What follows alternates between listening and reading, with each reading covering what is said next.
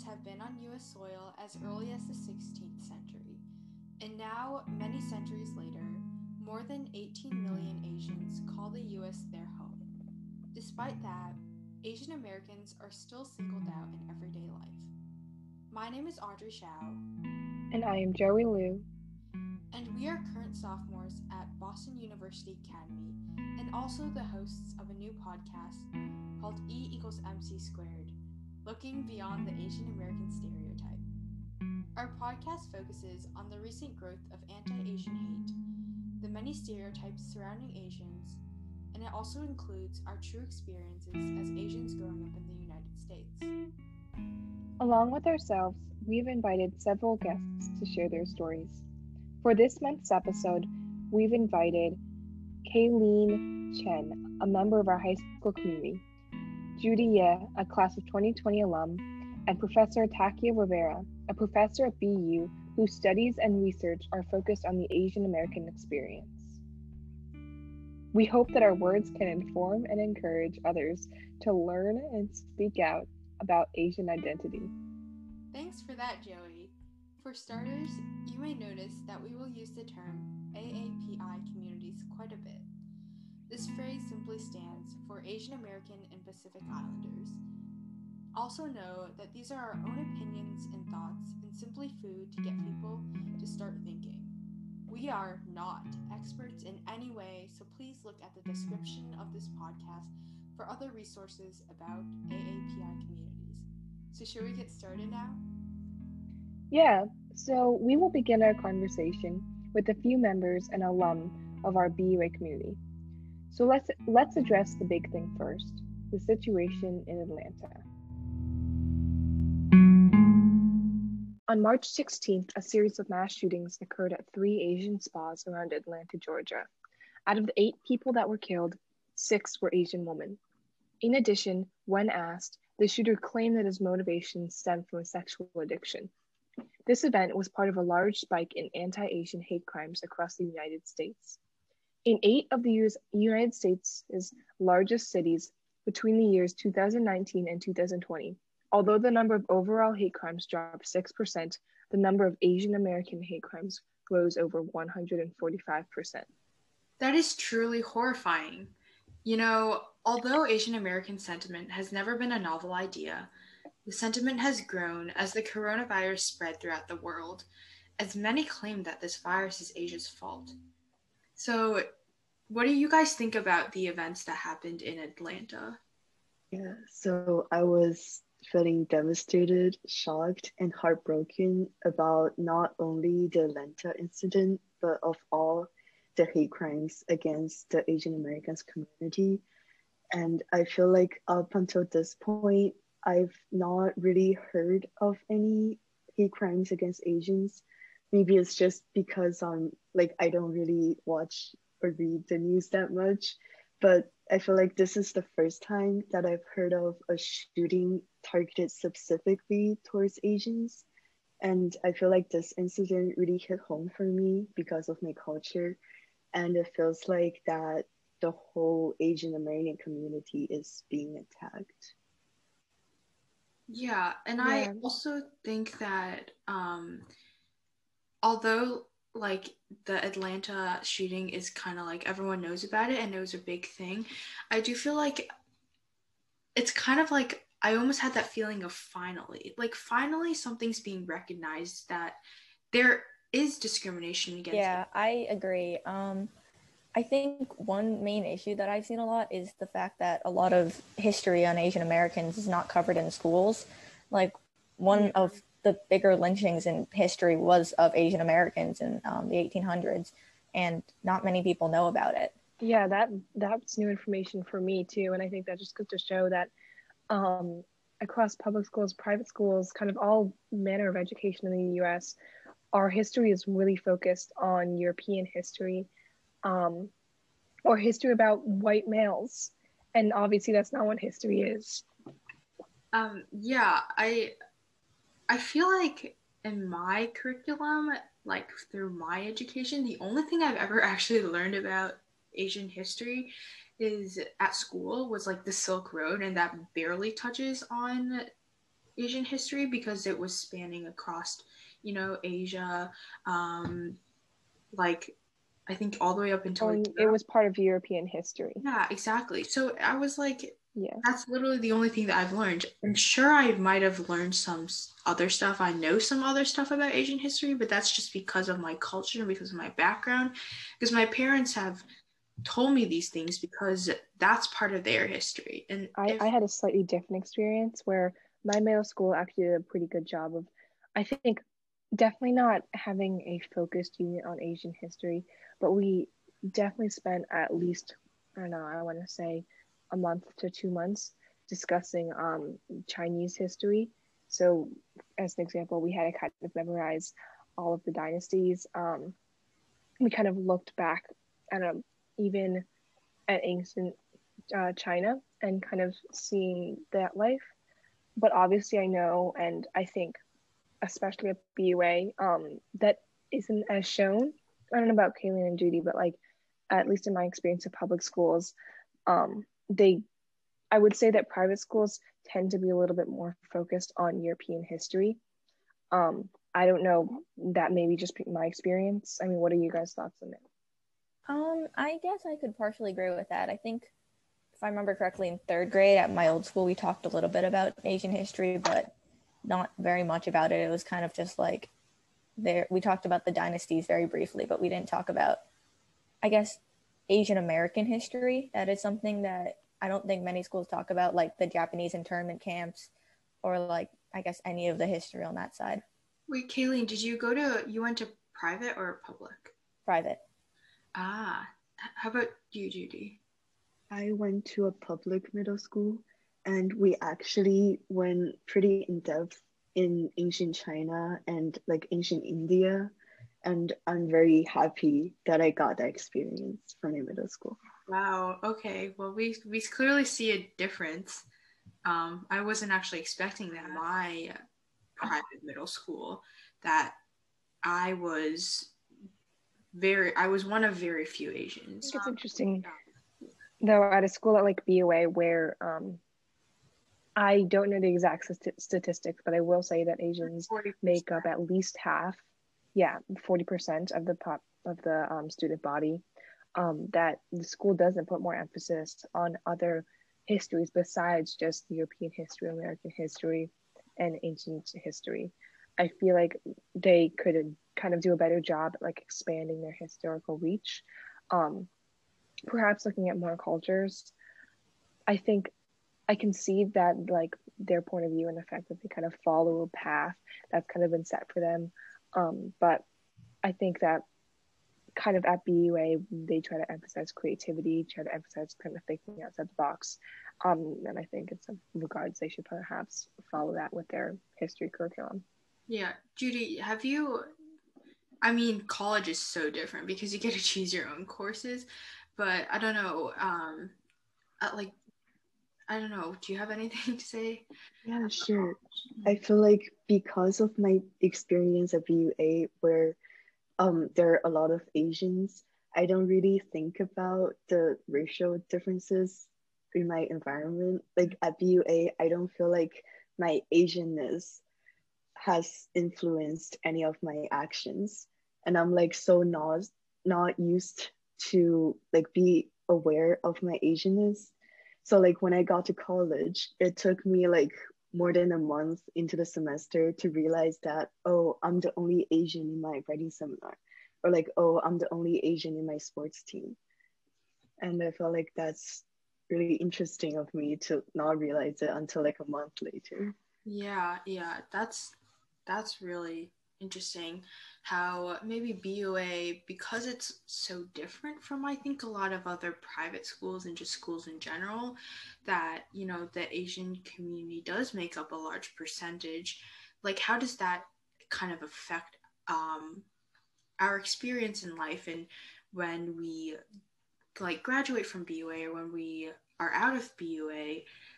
kind of what does that shape our perspective so i thought that was really interesting judy and i thank you for sharing um, your feelings on that like my white friends or say um, just people who don't identify as asian kind of to understand how we really feel and because they just grew up differently in their cultures. I don't know, have any of you guys kind of had an experience where like maybe someone of your friend who wasn't Asian, um, kind of was there a moment where they didn't you felt like they didn't really understand you as much? Yeah, I mean, I think for me, definitely, um, kind of relating back to like the events that happened in Georgia, um, I will say that the my experience at BUA was kind of different than what I expected. Um, just because I know that uh, friends friends outside BUA, um, they had asked me kind of like, "Are you okay? Like, how are you doing? Is there ways that I could help?" Um, I think especially my Asian friends, we kind of discussed it, but I will say that um, some of my white friends at BUA, it was a little bit different. Um, I it's it's I think it's a lot harder to understand in some ways, um, just because I feel like that they kind of will never experience some of the fear and some of the hate that very obviously is going to come our way eventually. Um, I will say that it's, it's difficult to find someone who hasn't, a, a, someone of color who hasn't experienced that kind of hate and fear.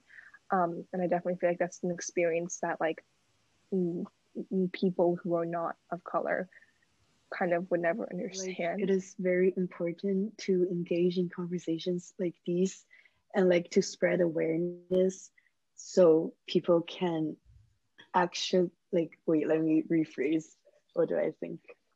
Um it's good that people should be aware of this so they can make change if that makes any sense. Yeah yeah of course. I i mean i'm all for like people kind of exposed like giving exposure to these different topics but i also do feel like if you want to draw awareness towards something you should like understand it yourself before just in case you're like giving some like information that isn't good or um, i just feel like in some cases people kind of just join a bandwagon um, and in that case like you're putting it out there but there's no intention behind it. You kind of don't really care if other people you know like listen. I think really sometimes the sentiment is there but the sentiment is there but the um kind of some of the deeper thoughts behind it is not i would i would say that most that all of the people who are posting things on social media they probably do care if their asian friends people of color who are friends um, if they, I don't know, had experienced uh, racism. But I feel like the deeper thought and kind of the deeper meaning of what they're posting is oftentimes lost. I mean, what do you guys think?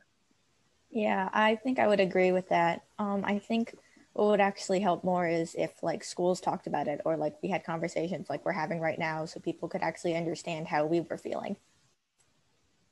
Absolutely. Yeah. I couldn't agree with that anymore. And I think that's what a lot of schools are in general are lacking is that a lot of schools don't allow people to kind of just have these raw, true conversations um, within their communities. Um, a lot of the times, like I'm all for like people having people you know like presentations and stuff on this stuff but in a sense it's a little bit restricting because you don't get to talk about things freely it just feels like you're attending a lecture and like a lot of times they like no shade on any teachers or anything but like they'll like search up a powerpoint or something online you know with like all the information and they're just going to present it one a lot of times they didn't actually do the research themselves it's given to them and they're just stating straight facts and I think it's a little bit different when you're just saying, oh, this happened and this happened, these are the percentages and stuff. It's a little different when people say that versus when someone actually tells their emotions and their true experiences on certain events. And that's just what most schools lack in general. Yeah, I agree that these conversations should be encouraged and we should let people know that like this is not okay. It's not okay to act like this way and like why we sorry and like how we can fix this problem i think those are the things that should be addressed instead of just like reposting on social media to just follow the trend Yeah, I mean, honestly, as small as it sounds, and I know a lot of people um, don't pay attention to these, but even an ASM would be great, you know, just to at least have it on people's minds. Um, like I said, I don't know how much people actually pay attention. Duty this year, we're kind of doing online ASM, so it's a little bit harder. Um, but I definitely think that at least I know Mr. Corvo sent out an email, but great. Some... I do want to talk a little bit more about the situation in Atlanta, um, and specifically other people's reactions to it, not just um, like the Asian American community. Um, so we, I think we all know that you know the police officer um, who you know handled the situation um, was a little questionable I would say a little bit more than a little bit questionable. It's pretty unreasonable. The excuse um, and how he was trying to defend his actions and how he was kind of basically saying that the person who decided to murder eight people was it eight? Well, attempted. Um, yeah, it was eight people. Yeah, it was attempted to murder eight people. Was having a bad day. I find that so absurd, and I don't. I just you know, I've had many bad days in my life, and I'm assuming that everyone has had many bad days in their life because we're humans. But does a bad day mean that you have to go and try to kill eight people? I don't think that's a bad day anymore. I think that that's just, you know, like you're just trying to, like, you're definitely just trying to hurt people intentionally. And another thing that I found absurd was that people are well, it's not really absurd, but people are trying to say that it isn't a hate crime. It was more of just like, oh, this it was a like a mass shooting, yes. But people are saying that it isn't a hate crime. It wasn't against Asians. But I find it that kind of very interesting that people would think that too. Just looking at the audience that was targeted, um, it clearly seems like it was something intentionally done against Asians. So I don't know. Do you guys have any thoughts on a... the police officer or the um kind of the oh it's not a hate crime statement? Um yeah, I mm. guess like the motivations behind the shooter as well. I think um it was kind of like he was saying it was he had like I forget exactly what the wording was, but like a sexual problem yeah, he had Asian women. Sexual motivation. Yeah, and that whole thing, I guess, like I really, really hate that. Like the whole using that as an excuse. I mean, in media in general, there's definitely an over sexualization of Asian women, and that's just yeah. a whole problem in it of itself. Yeah, I hate how they're using that as an excuse. Yeah, I think especially because, um, I don't know. I feel like in some cases it's the idea of kind of like that like model minority in America that like Asian people they're they're not getting discriminated against or like people often bring up like Asian people are doing fine in the world, you know, um, which I don't know. I think that's a a bad excuse, and b it should never be a reason to kind of I don't know. I don't know if this is exactly the phrase, but to like whitewash something like this, where um, it's very obviously a hate crime either and very obviously something that was stemmed from a really bad stereotype in American media. Um, and I think that there's kind of no use of calling it anything else. I think even worse was that it was Asian women. That's like a double hit, you know?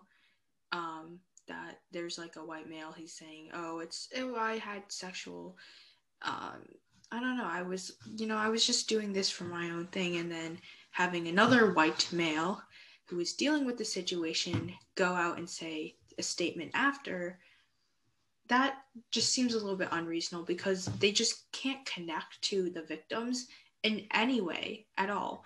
I'm glad that people are noticing that this situation is poorly executed and I feel like right now, because of this event, the Asian American community is like more united and like stronger than ever Absolutely. because yeah, people are like speaking up for themselves and like making donations and stuff to act toward a change.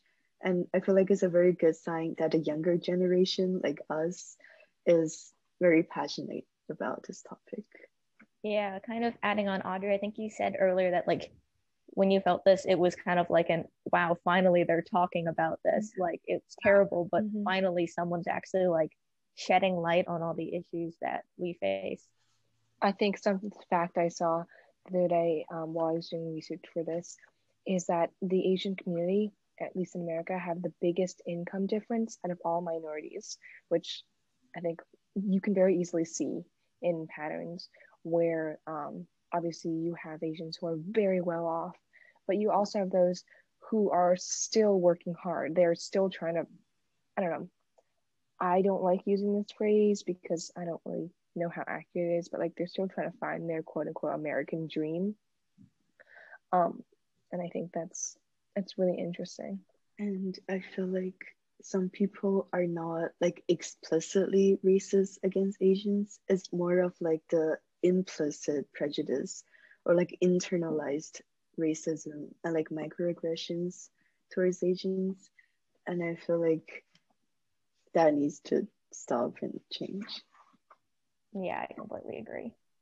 Yeah. Um, a while ago, I saw something about, I think it was a province in, I forget where, but they classified Asian people as white people. I don't know if you remember That's this. really interesting. I've never heard of that. Have any? Has any like Joey or Judy? I haven't heard that, but I think that that's definitely not a good thing. Um, I think it was kind of like they were gonna group them in like the same category of like I'm I'm just gonna Google it. Yeah, I mean, I yeah, I actually found that really interesting. I did not know that. Um, that's really interesting. Yeah. Um, oh, you can go ahead. Go ahead. Sorry, I found the I found what we I was looking for. Um, basically, a Washington school district um didn't include Asian kids and students of color, and they grouped them with white kids instead. That's really strange. That's yeah. Um, I don't know if I've ever heard of a place doing that. Wait, is are you saying like Washington, like um, the state or DC? Washington State. Ah, that that's very strange. All right. Yeah. Thanks so much, Kayleen, for sharing that. That I think that was to all of us a big something that we've never really heard before. Um, and it was a school district too, so it was like for people like probably around our age too, right? Yeah. Like high school? Wow. Okay. Um, yeah. And I think Joey, going back to what you were saying, I think another big thing at BUA is um, I don't know if people know this, but like every single teacher at BU, uh, not every single, the large, large majority of teachers at BUA are white.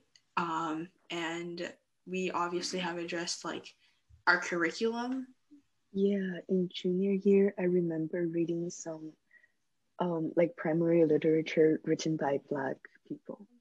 Def- definitely more this year. I think that BU is trying, um, and I think that's a good thing. Yeah. But I think that they're trying a little too little too late at this point. it's definitely a change though because they are um, they're aware of that their curriculum is you know they need more diversity in it i think that's great so i do think that BUA is you know slowly but i'm just hoping that like for the future generations or the future grades that um, you know the curriculum can be a little bit more inclusive uh, but yeah Yeah. I mean, I think also the BUA, uh, something that's kind of interesting though is because of like you said, forty percent of the um of the student body identifies as Asian or is partly Asian. The difference that emerges between those, um, I don't know, but uh, towards like Kayleen and Judy, like what generation, um, uh, Asian are you? As in like immigrant being um the like the first generation children of immigrants being second and then children of those being third I think maybe I'm like a 1.5 because I came to the US when I was 10 with my immigrant parents. So I was born in China, but like I grew up in American in America since after 10. Yeah, that's really cool. I think we have people from like 1.5, 2, and 3. Um, I my parents. Kayleen, what are you? What are you? Sorry, Oh. Audrey. Um, I guess technically 2.5, I'd say. Um, my mom immigrated from China and my dad was born in New York. But his my grandparents on his side were from Taiwan. So Wow, Joey, we have we have 1.5, 2, 2.5, and then Joey, you're three, right? I'm three. I'm Wow. possibly the furthest station that you could get. Um, but I think that something that's really helped me stay connected to like Asian roots is definitely a having seen my grandparents a lot. Um, B just at least my favorite food is kind of Chinese food, Korean food, um, Japanese food. Hundred percent take that any day over pasta. Maybe not pizza, but um, and I think also I have parents who have really stressed the ideals of keeping up at least the important Asian cultures. We s- celebrate Chinese New Year. Um, um, my I my parents they have taken us to Asia many times, and I do think that like it's interesting to see at BUA the difference in experience even within the Asian culture within the Asian community at BUA. Um, Mm. I guess talking about kind of Asian culture sort of thing, like my experience in a private school, which was predominantly white. I guess the whole thing about embracing Asian culture, like my family does like a lot of these traditions and sort of stuff, but growing up, having not seen like anyone who kind of looked like me or in the media or just in real life, it was kind of a thing where I kind of tried to like reject my own culture like I took pride in like the fact that like I can't use chopsticks and I was like, oh yeah, I can't I don't really speak Chinese. And like now that I'm older, it's kind of like, oh, I really wish I actually did a lot of this stuff. I wish I actually embraced my culture more. When I was born, I actually didn't know how to speak any English. This was like very, very young course because my family's at home. My uh, family members at home uh, usually speak in Chinese, but I I'm a little bit regretful that when they talk to me in Chinese these days, I will usually reply to them in English.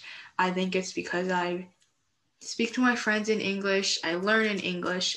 I kind of just like automatically go to English. Um, but do your families also speak like your uh, native languages at home? Yeah, actually, I speak completely, entirely in Chinese with my mom and dad, and like English with my with my younger siblings.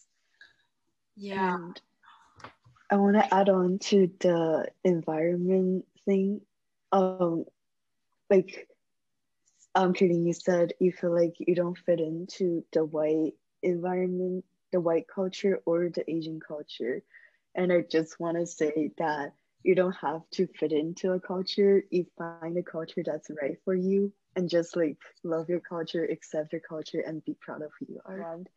is that Asian American has its own culture at BUA, which I think is really great. Like I can see you guys are both nodding your heads. Obviously on the podcast, I can't see that, but um, because I feel like there is so many people whose parents um grew up in America, or it, it it's it, it by itself has become a culture and something that like a large a substantial amount of people are part of which means that at least at BUA, I think there is less of that in between feeling um, that I think many people experience, myself included. One thing though is that I do wish that people in at BUA um, in general would speak out a little bit more about issues and things that they Yeah, believe in. I- hmm Yeah, I think that like because a large percentage of the BUA community is um, Asian, as a result of that, I feel like people feel, if anything, less inclined to speak out just because they're surrounded by people like Asian. I, I don't know. That's just been kind of my view, my experience on this, and the fact that like they're kind of ex- surrounded by people who are Asian, and then because of that, they kind of, I don't know. Again, I don't completely understand, but like, feel less inclined to speak out just because, yeah, I don't know. Or sorry, just for my experience, I graduated before the Black Lives Matter movement, or like we stopped going to school after COVID happened. But I think my experience at BUA um, is a very positive one, like regarding the support to the API community. I think we like celebrated Chinese New Year and then I see so many reposts on Instagram by my classmates, and I feel very supported by them. Maybe it's like a COVID slump or something like that. Um, yeah. I maybe a little bit. Uh, I know that we have like an Asian culture club at BUA. Uh, this year, I haven't really heard that much um, from them, which is a little bit disappointing. But you know, th- I do think that you know it could just be a result from you know kind of being how would you say like reverse homesick in in a way and kind of just being so done with the situation. It just seems like i think especially that this coronavirus has been projected in most people's life as like the like the one huge and the largest thing that people need to be concerned with and like i'm not saying it's not important it's very important um but i also feel like then most of the conversations that people have. And if people do want to speak out about stuff, a lot of them are just going to be related to COVID stuff. And I think maybe because of that, some other things are overlooked. And I think kind of BUA students adjusting to these like new schedules, these new ways of learning and stuff like that, um, maybe kind of drew back that attention for um, AAPI communities. Um, that's kind of just what I think, but um, hopefully, with this podcast or with these events that we're trying to do, you know, people will be. We can get back the Asian Culture Club, maybe, um, and people can be kind of like a little bit more open to speaking. Um, but it's so sweet, Judy, knowing that you you're great and everyone um, you guys all seem to you know really speak out about this and that's truly amazing um, I don't know if you have these traditions, but like eating like noodles on your birthday for like long life, or like I guess for like I'm going to see the moon on the Mooncake Festival. Mm-hmm. Just we do a lot of those traditions at my house. Yeah. I also think that there's something that lacks importance is a lot of people like know oh like you're supposed to do this on a certain day oh they do certain things but I think they just like oh oh, you're supposed to eat dumplings on this day, but I don't think they actually know why. Um, like for the noodles, like I don't think people, a lot of people know that. Um, and people in our culture do eat those noodles because they're like long. They're like they're supposed to like be like an ever long or like a kind of like infinite long piece of noodle kind of to represent someone's life and longevity um, I doubt many people know that. And I think that that's one thing that it's really hard to do in a school is not only teach people this stuff and have them be interested about it, but also like having them know actually why and but what's behind the culture. Um, so we've prepared a, a, quote recipe of the month that we're doing for each podcast. And for this month, we've chosen scallion pancakes, or in Chinese, you call them tongyou. Um, and they're, you know, usually like appetizers or something like that, and they're extremely tasty. Um, I don't know. I, you guys have all had those, right? Yeah. Yeah. Mm-hmm. Did do you guys like have them homemade, or uh, do you guys usually like buy them? We buy them. we yeah. buy them because none of us know how to make them. yeah. Really? Oh well my my parents try to make them especially my mom she's always like trying to find a healthier alternative for things um but well when i first chose this and we were thinking about like traditional versus americanized i mean it's pretty hard to change scallion pancakes. There's not many ingredients to it. Um and it's very you know i would say it's very ident like there's almost like it has its own identity. When you look at a scallion pancake you're like oh that's a scallion pancake. I like know what it's going to taste like and stuff like that. But i'm that's really interesting joey that you know there's some like fast food chains or even just like americanized Chinese restaurants or like Chinese chains that are creating this these scallion pancakes and kind of pop making them more popularized. Um, I would say in Asian cu- cuisine that scallion pancakes are pretty well known to you know uh, just people who aren't Asian. Um, Um, so we'll link the we- recipe to this scallion pancakes. It's the one that my um, grandparents used. Um, it's also it's pretty basic. I would say you could change a few things if you wanted to, um, and they would turn out fine. Um, so we hope that you guys will have time to try it out if you want to. Um, and that wraps up most of what we're going to talk about, right, Joey? Yeah. Um, I think what we're probably gonna do. Oh yeah, go ahead, Judy. Yeah, I just wanted to say that, like, thank you so much for having me. And I just wanted to say that, um, personally, I'm not very well versed in these conversations regarding like politics or racism. And like, I struggle to verbalize my thoughts because these com- conversations are very sensitive. And just for me personally, it's very easy for me to step away from these problems and not want to talk about it because they're so sensitive. But like now, I feel like we have to engage in these conversations to spread awareness and like make change. And I guess that is the reason why I'm here. I just wanted to say that I'm very thankful for being here. Thank you so much, Judy. We we're so happy that you you know, it's a little bit of a different perspective because we are all underclassmen and not only have you taken the upperclassmen classes, but you're also in college now. So you kind of have a different perspective. And we're really happy that, you know, you allowed yourself to open up a little bit more on certain topics that you couldn't talk about as much before. Um, and we're so happy and we're hoping that, you know, through this podcast, maybe other people will also know that it's not that scary to talk about your opinions on certain things. It's not that scary to have a conversation with others about things if you find people who you actually feel comfortable with. And I Yeah.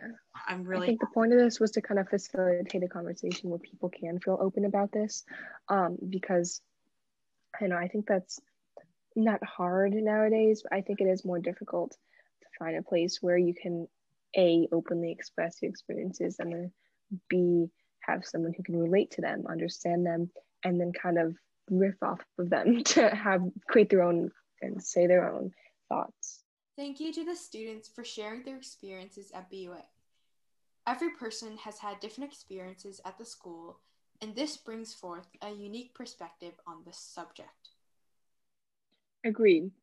Next up, Audrey and I will be talking with Professor Takeo Rivera, a BU professor who specializes in performance studies with an emphasis on race, sexuality, and gender in American culture. He has been a strong voice during this turbulent time and has given a few talks about the past Atlanta shootings, as well as some of the history behind Asian American violence. We thank him for joining us. Based on the recent events that happened in Atlanta and kind of that are happening around the United States right now, what kind of was your first reaction to that? Um, well, I mean, I think my first reaction to the Atlanta killings was um, there was definitely a sense of shock and then despair and anger as it started to really settle into the reality of, of what had happened. Um, I, I guess it wasn't so much surprise over the fact of the matter, but it was surprise over the scale of the matter, uh, because the fact that that that you know so many Asian women were slaughtered at once by this this gunman who, for all intents and purposes, is a white supremacist. Um, and in many ways, it represented something of a of an apogee of anti-Asian violence that had been culminating over the course of a year as a consequence of the of the the COVID pandemic. So it it was um, it was heartbreaking, and I knew that I had to do something about it, and you know, and so I feel like recently um, I've been trying to educate as many people as possible about how this is connected to larger histories and larger legacies of, of anti-Asian violence, medical scapegoating, uh, imperialism, and gendered violence against Asian women in particular. Yeah, I agree. I definitely think that this was like a culmination of some sort because I don't know about you, but kind of all throughout COVID, um, my parents have kind of been warning me of just like smaller instances that have been happening across um, the United States. Mm-hmm. But then I feel like this was definitely one that A, caught the media's attention, um, and B, was something that sparked kind of a nationwide movement, I would say. Yeah, and I also, I think it's really important how you touched upon how much this virus and kind of COVID 19 has also like deepened people's prejudice against Asian Americans. I was wondering, uh, kind of from your experience and kind of from what you've seen, um, how really has this virus kind of really affected Asian Americans and their position, kind of how people see them in society? Right. So the virus effectively reactivated certain long-standing anti-Asian fears that have been in existence in the United States for more than a century in many respects. Um, if you look all the way to the begin to the um, to the ends of the 19th century and the beginning of the 20th century, like Chinese people in particular were scapegoated as being unclean, as being a public health threat at the time when public health was just emerging as a field in the United States. Um, you know, this long-standing stereotype of, of uh, Asians eating anything, for example, which is which sort of uh, is attached to the wet market uh, genealogy of, of, of, the, of the virus. So there's this way in which oh, the, the virus represented something of a, of a catalyst for reigniting these pre-existing fears uh, around Asian Americans. And of course, as with most people of color in the United States, um, different racialized groups get scapegoated at the drop of a dime when it is convenient to preserving the racial status quo.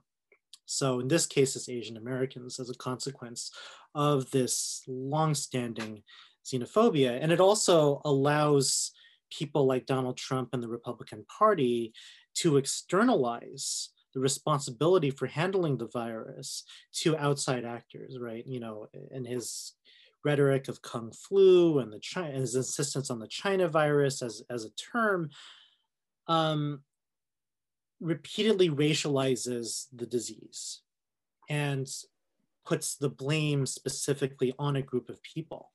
Um, as opposed to seeing it as just a public health threat that needs to be countered.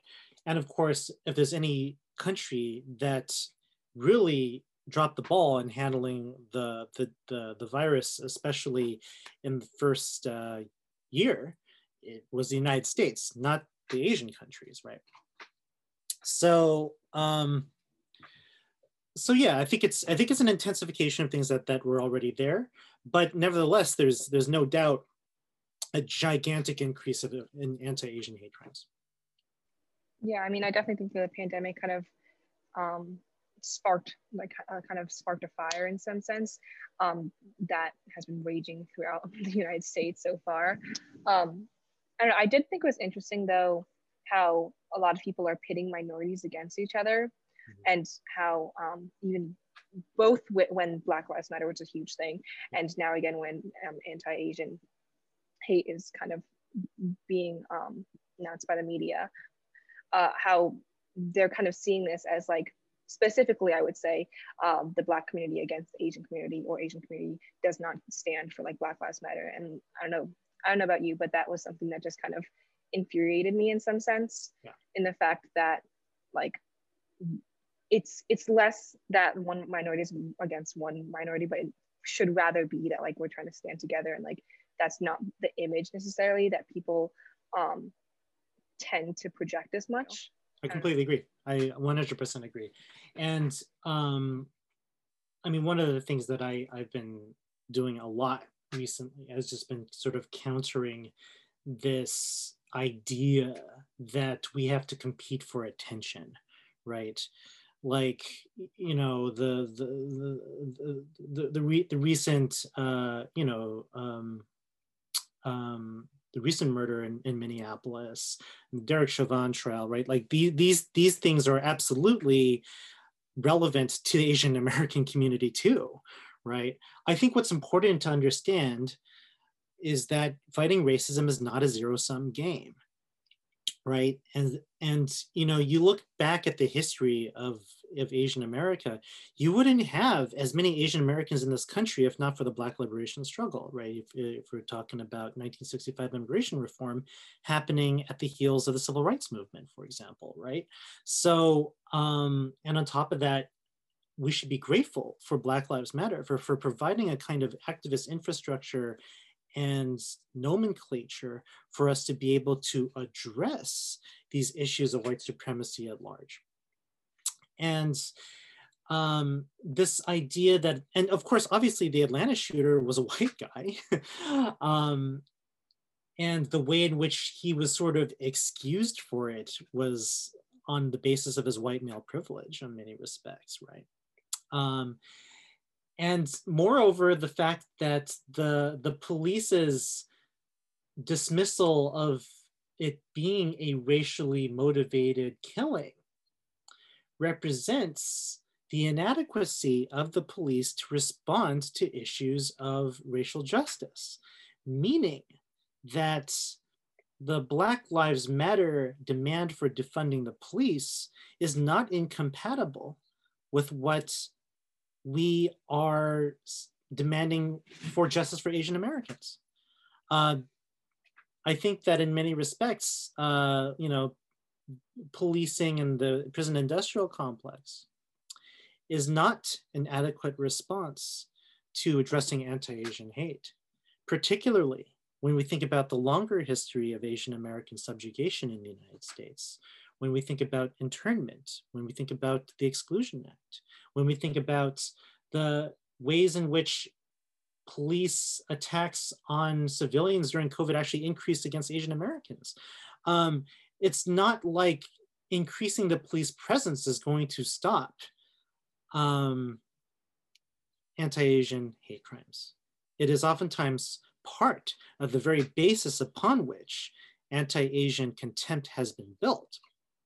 So the thing is, is that in order for us to achieve ju racial justice, both the Asian American community and the Black community, um, and for that matter, the Latinx community, uh, need to see that these goals are in line with one another. And insofar as, as we see each other just fighting over the scraps of what whiteness is dropping for us under the table, we're gonna lose, you know?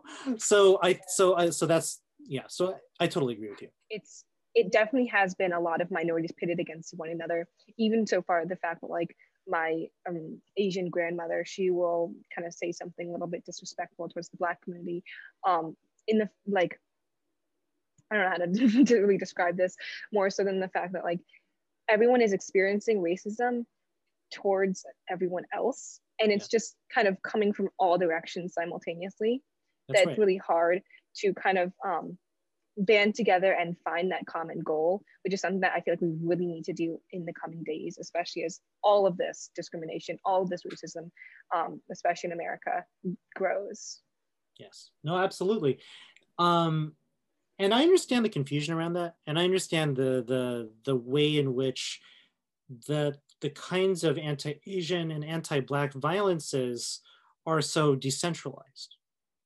But I think what's important to keep in mind is two things. First of all, um, there have been some studies conducted on, on you know, some of the attacks on, on Asian people. And a lot of times when it's coming from other people of color, it's not always racially motivated. Like for example, there was a there's a report written by Momo Chang um, looking at the Oakland attacks in particular. And, you know, she, she kind of did a deep dive in looking at these various cases and it seemed pretty clear that a lot of a lot of the crime against Asian people committed by by say for example black folks uh, was oftentimes just kind of like target of opportunity right? Like that like they were poor and they needed that purse right? That kind of, kind of thing. Um, Whereas, you know, what happened in, in Atlanta, that's definitely racially motivated. And we can kind of talk a little bit about why that was the case. Um, but secondly, even when other people of color are specifically attacking Asians, Um, in cases like that, uh, where it is in fact racially motivated, I think it's important to understand that even people of color are capable of aligning with white supremacy. So, you know, uh, and, and you see that on both sides of the equation, right? I mean, if we're talking about the killing, the historical killing in the early 90s of Latasha Harlins by a Korean grocer, right? Um, you know, she was Korean, she, but she was absolutely supporting a system of, of white supremacist property uh, by by by by killing this this this this black woman, um, black girl, really, actually. Um, and similarly, I think the the the African American man who who who beat that Filipino woman in New York City recently in front of the, uh, you know, was onlookers did nothing, right? Um, he may have been black, but he was absolutely supporting a system of white supremacy by doing so, right? So I think I think that it's important. That's why it's actually very important to distinguish whiteness and white supremacy from white people, because it is possible for for for non-white people to support a system of of of of, of, of white supremacist status quo. And similarly, it's also possible for white people to oppose that uh, as well. It's, there are always these sort of different possibilities.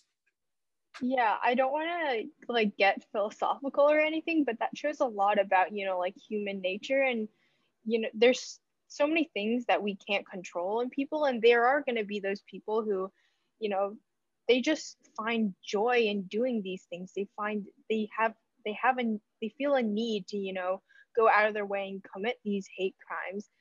And there's little that we can do to kind of fully switch them because that's what they are rooted in and that's what they believe in. But what we can what we can do i think that increases the importance of you know all the different minorities and you know white allies to band together and kind of make sure that we can't directly change people's opinions if they have them already rooted but kind of create this awareness in general so that things don't have to keep on repeating themselves. And I think what's really important too um, is the reaction after. You know, what can we do to make sure that justice is achieved against these things? And I think that's really important. Um, going back to like the Atlanta and even like the recent uh, shooting in Minneapolis, when it was like, oh, I just mistaken it for a gun. And then that one was like, oh, he was having a bad day. I think what angers me the most is just these excuses that come after it. Um, I think that's what really, if people are constantly trying to put off what the actual causes of this are and just saying, oh, this person is just doing this, kind of being like, oh, because they're white, they have this white privilege, they don't deserve this punishment that is just what our legal system has put in place. I don't know, do you have any reactions, I guess, to these like excuses I would say that these people are making in a sense? Absolutely. Yeah, no, really well put. I think that, you know, there is a way in which whiteness affords the benefit of the doubt. Um, and there are some people who are deserving of empathy within the US racial system and those who are not. Um, and a lot of that is deeply rooted in general assumptions about who's like a hardworking person in America and who's deserving of this and who isn't. Um, there is such a, a long-standing equation, a racist equation of blackness with laziness, for example, right? And as a consequence, you know, um, there is this authoritarian assumption that being hard on black folks is somehow good for them right? Which is like rooted deeply in, in, in slavery right? Like it's rooted deeply in terms of the, the rationale of like we we have to, we have to be harsh on these people in in order to enlighten them right? Like so so that so that's it's just a deeply racist uh colonialist notion right? Um similarly with asians right? I mean i think there's a there's a lot of, t- you know, one thing I'll say is like sometimes hate is not always the right word to describe anti-Asian violence because sometimes the violence is just so casual. sometimes the violence is just so like uh, it's, it's from a, an indifference from acknowledging Asians as as what we call grievable subjects, you know, because so much of our history, when we're thinking about, you know, bombing countries in Southeast Asia to save them from communism, or for example, um, I mean, even if we go all the way back to 1492, the idea that that the, the indigenous people on this uh, in this continent or in, in the surrounding islands were Indians. Uh, this speaks to the way in which this Orientalist anti-Asian logic has been part of just the sort of a necessary part for the manifest destiny expansion of the United States. Um, sort of a sad, unfortunate reality that the Asians must die right? Um, so there's this way that that humanity, the full humanity and interiority and motivation and good faith intention of people of color is oftentimes denied, usually denied unless, the important caveat, unless it benefits white supremacy it is always conditional, right? Whereas white folks are always given the benefit of the doubt. White folks are always, uh, you know, thought of as like, oh, well, of course, like, you know, this, the we we have to we have to see it from their perspective, right? Um, so there's always excuses, right? There's always right, like like you know, the, the officer who, who who shot Daunte Wright, for example, right? Um, just like the officer who killed Oscar Grant in 2010, confusing the gun with the with with with the with the taser, um, which is such a ridiculous excuse. But then think about Tamir Rice and the way in which Tamir Rice is holding a toy gun, and then you know he's and he's literally a boy, a little boy, shot by the killed by the police. Um, and the ways in which certain types of confusions, um, certain types of confusions are seen as understandable and, and some are not, right? Um, so yeah, you're absolutely right. It's it's it's it, this is part of the way in which white privilege functions, and and white privilege functions, uh, you know, principally in order to preserve the current order of things. Yeah, and I would say like kind of going off that, the idea of like the Asian model minority too. Um, I don't know about you, but like whenever I think of that, it kind of outrages me a little bit. Just the fact that like people, specifically white people, assume that um, I've heard stories of Asians not even being, being considered a mi- minority, or the fact that like people think that Asians have it so good, um, when in fact I would say that a there are statistics that show that Asians are actually the minority that have the largest income gap between Asians who might have done really well in society and Asians who might not have done so well. Uh, and I feel like the Asians who like did well, those are the ones that like benefit white supremacy, and those are the ones who white I, people see as the good Asians, so to speak. Right. Right. Um, so I am writing a book on the whole model minority thing, and you know, and so I, I put a lot of thought into that that question. I think that um, so first of all, on a more immediate note, what you said, Joy, is, is absolutely spot on, in the sense of you know this is this is why it's important for us to have data disaggregation. Um, and what's interesting is you see Asian Americans, Asian American activists on both sides of the issue, right? Um, and there are a lot of anti-disaggregation Asian American activists who tend to come from the more privileged sectors, right? So, you know, if you look at, you know, income of say, you know, Korean Americans versus Hmong Americans, there's like, you know, we're, we're looking at massive differences, right? Um, but there is a way in which the model minority, I like to say that the model minority is not so much a myth as it is an ideology. Because there are some Asian Americans who do embrace it, right? There are some Asian Americans who who love themselves some model minority uh, conceptualization because um, and then they attach themselves to it and, and they want to excel and also all this other stuff so there is but but but on the other hand right uh, there are ways in which in which like the model minority always functions to benefit again the larger system of white supremacy because insofar as you have a minority that is doing well on the basis of their own merits, then you can point to other minority groups that are not doing as well and be like, well, why can't you be like them, right? So the model minority has functioned oftentimes as an anti-Black discourse.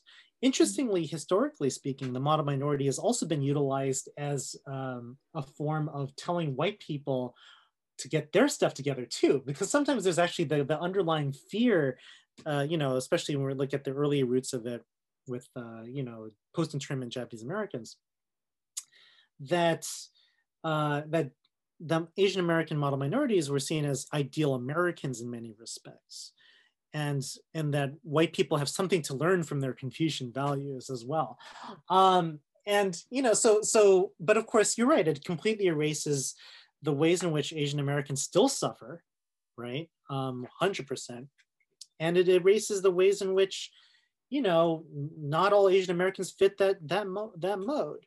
Uh, so so the the model minority is it's a it's a it's a nasty ideology but it's also one that constantly haunts us. It's one that, that, that is constantly playing a role in how we figure out what it means to be Asian American, whether we disavow it or embrace it.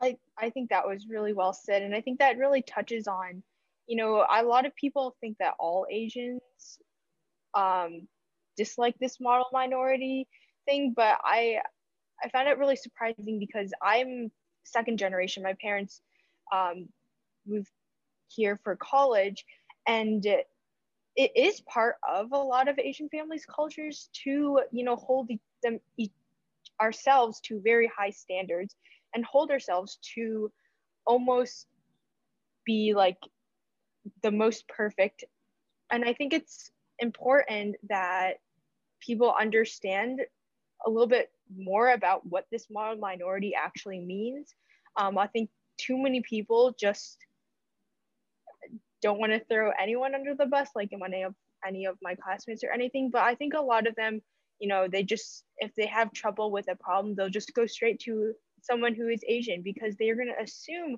that that person will know the answer. and there are some people, you know, some classmates who enjoy when people come up to them and be like, "Oh, I think that you will." They feel almost like they there's a pride in them, you know. Oh, other people are asking me for help. That gives me re- reassurance to, that I am doing fine in this class or something. I think there's a little bit of like almost like a misunderstanding about this um, Asian model minority. So I I really appreciate uh, you know like your explaining of it and what it really means. You know, especially for me coming as coming from like an Asian family who you know was deeply rooted in Asian cultures and these ideals. Um, and you know I've been born and raised in America. So I've learned to like adjust my ideals and adjust myself to different societies. But I know that there are a lot of people who still carry these ideals with them.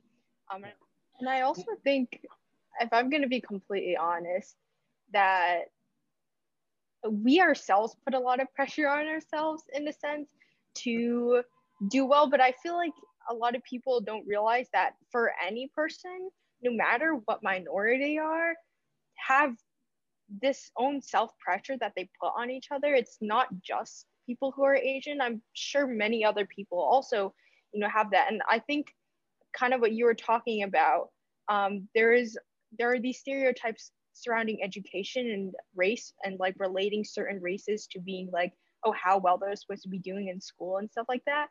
And I don't think that people realize that there's no way to actually categorize any sort of race or minority to a certain thing. It really actually depends on, you know, how you yourself want to grow and how you yourself kind of look in education. And a lot of people don't realize that, I think.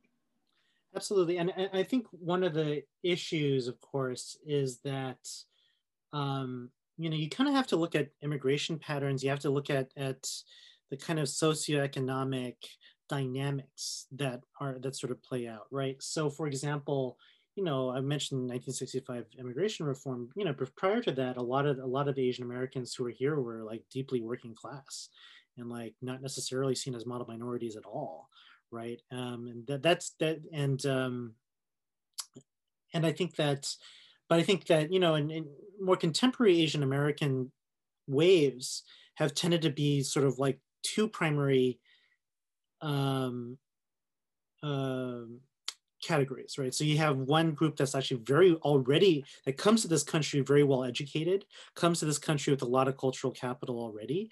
Um, and then there's another uh, category of folks who are, you know, refugees who come here with, um, you know, under a, a, a wide different of circumstance, uh, a wide set of circumstances.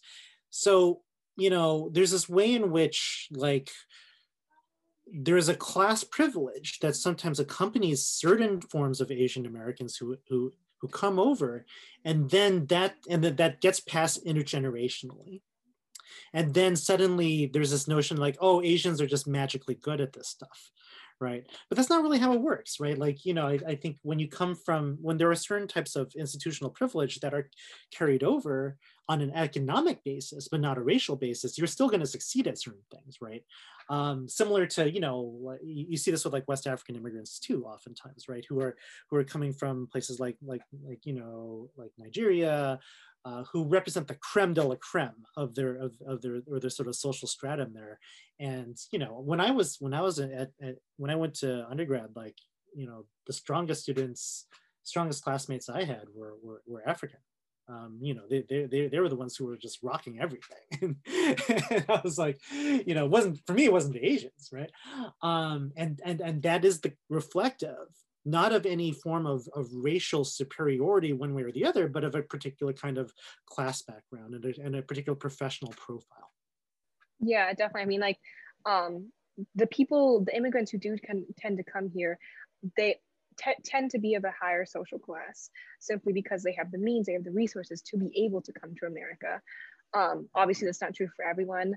My grandfather, I'm pretty sure, came on a boat, yeah, totally. but I think that like the large majority of immigrants, that is true.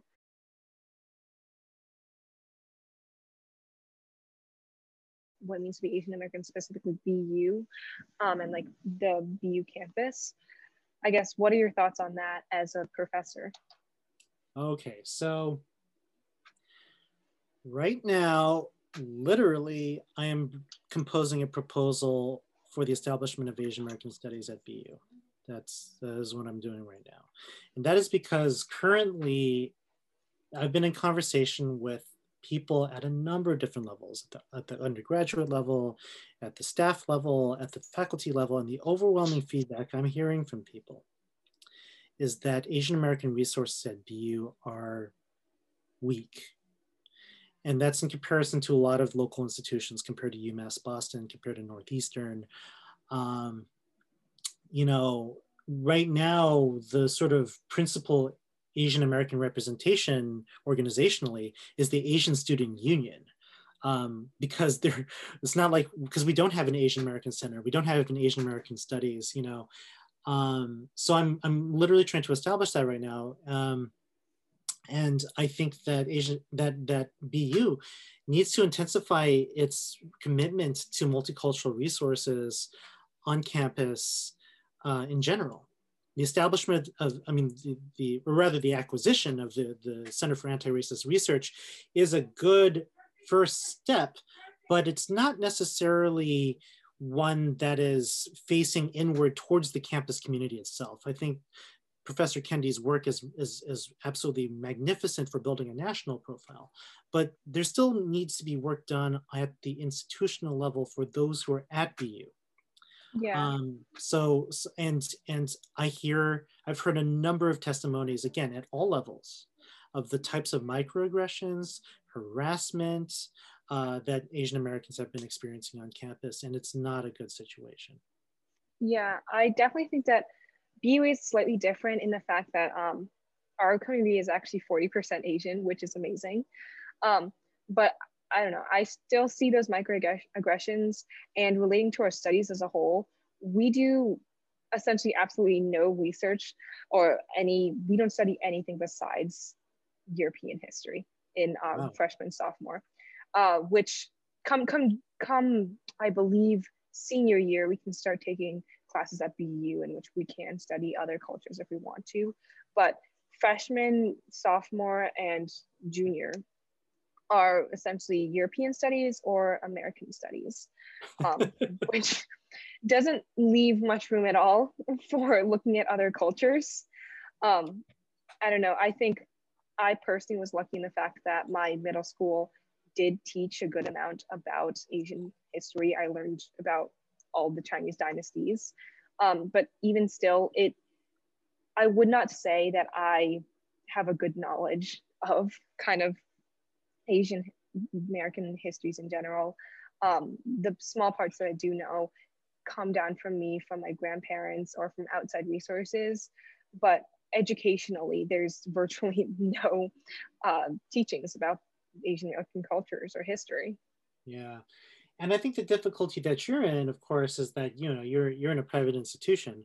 So, you know, well, that has advantages and disadvantages, right? So I mean, the good news is if, if enough like Asian American parents banded together, you know, as like tuition paying stakeholders, you know, then I imagine maybe people will listen uh, potentially in terms of changing the curriculum. Um, are you familiar with the classic band uh, Rage Against the Machine from the 90s? I am not. Okay. I want you. I want. I, at, at some point, I would like you to look up uh, a song by Rage Against the Machine called "Take the Power Back," um, and it's basically it's a hard rock song, but it's a it's it's a song that's basically literally about like being educated under a Eurocentric curriculum and how infuriating it is. Um, so "Take the Power Back" by Rage Against the Machine. That that should be trending again. Um, but but yeah, I mean, what you're saying is is really reflective of the way in which education has, you know, throughout the West, been utilized as a colonial force for the normalization of certain forms of, of, of quote unquote Western values and yeah in the Western intellectual tradition, and that means that oftentimes the deliberate exclusion of other histories of color, right? So yeah, you're not going to learn about like you know the the the, the different dynasties of China in, in, in, most high schools, right? Um, yeah. And and so you know so you so so from a world history perspective, yeah, it's going to be, but but but you know sometimes in, in sometimes in a good in some good high school situations, you're, you're, you'll get some of that history.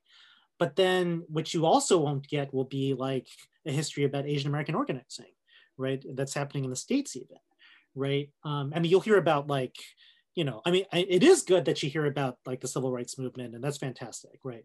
But even then, you're not going to hear about the more radical uh, trends of the Black radical uh, tradition. You're not going to hear about, um, unless you're in California, you're not going to hear about the Chicano movement. Um, and you're certainly not going to hear about the Asian American movement, right? All yeah. you know, which was deeply attached to uh, and inspired by the Black Power movement, deeply inspired by by the anti-Vietnam War movement, right? And yet that was a movement that established what it actually meant to be Asian American, right? The term Asian American didn't exist without that kind of political activism that you heard that that that, that occurred in the 1960s. Necessarily emerged from ignorance, uh, because a lot of times people know exact know can know all about the people that they're killing, right? Yeah. Um, sometimes racism can emerge from knowledge. Um, when we think about, for example, the establishment of certain forms of like East Asian studies programs, a lot of it was in order to better control East Asian countries so that we could stop them from falling to communism. um, and and and that resulted in the deaths of hundreds of thousands of like Vietnamese people, right, or millions of millions of Vietnamese people. And and and do we consider that a form of anti-Asian hate? Probably not by most metrics, but that's how most Asians are being killed, is through actually the knowledge of them or through or or you know so so so i guess what i'm trying to say is institutional racism doesn't it's not necessarily out of ignorance. A lot of times it is is it is it is out of is out of a, a, a, need to control and a need to to to maintain a system of hierarchy. And a lot of times it's thoroughly intentional right? Mm-hmm. um and and and and even if they're presented with certain facts right? If we're presented with the facts of the incredible civilizational uh, uh, um, importance of, of places in African civilizations, right?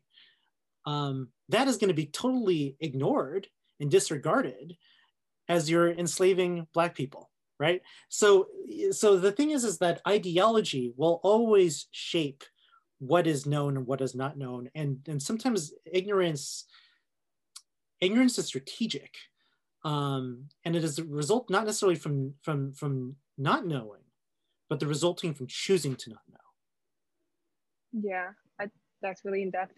Um, and I definitely think that that's like a perspective that I haven't as much thought about.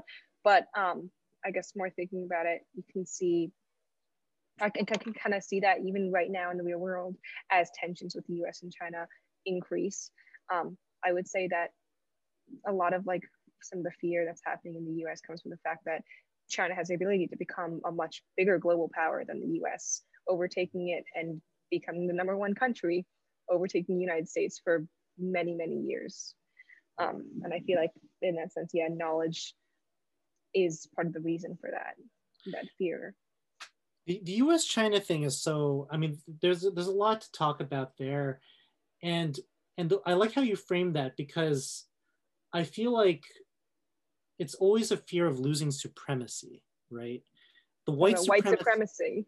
White supremacy, right? Like, like if you look at, at these these these like vicious racists, one of the big fears that they have is of quote unquote white genocide, which is like the most ridiculous concept. But it's yeah. idea, right, of like white people being replaced, right? Remember, even like you know back during the Trump era, the the the, the University of Virginia, uh, you know, tiki tor- torchings, they kept chanting, "Jews will not replace us." This notion of the fear of being replaced only comes from a place uh, from a previous standpoint of dominance right yeah. so it's always the fear of losing the privilege of being on top of others because because if you lose that you don't know what else you are. Yeah exactly. I think people always want to stay in power and they will often do as much as they can to remain and to keep that power. Um, and i think that is kind of what's happening with the tensions to us and china.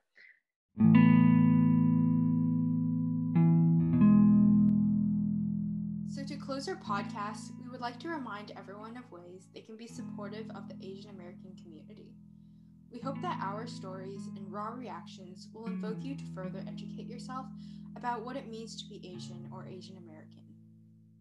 As the U.S. continues to experience more and more hate crimes, we hope that this podcast is a stepping stone for others to speak out on issues which they feel passionate about. As members of a diverse community at BUA, we hope we can allow our voices to be heard and to inform those who understand our culture less.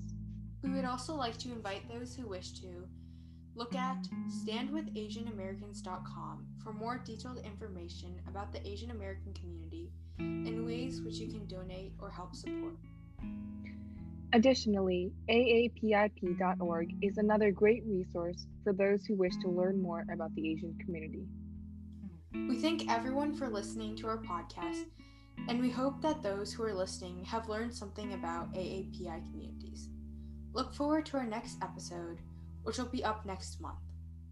Finally, we would like to thank Kayleen Chen, Judy Ye, and Professor Rivera for telling their side of the story and sharing their honest reactions. Once again, thanks for listening.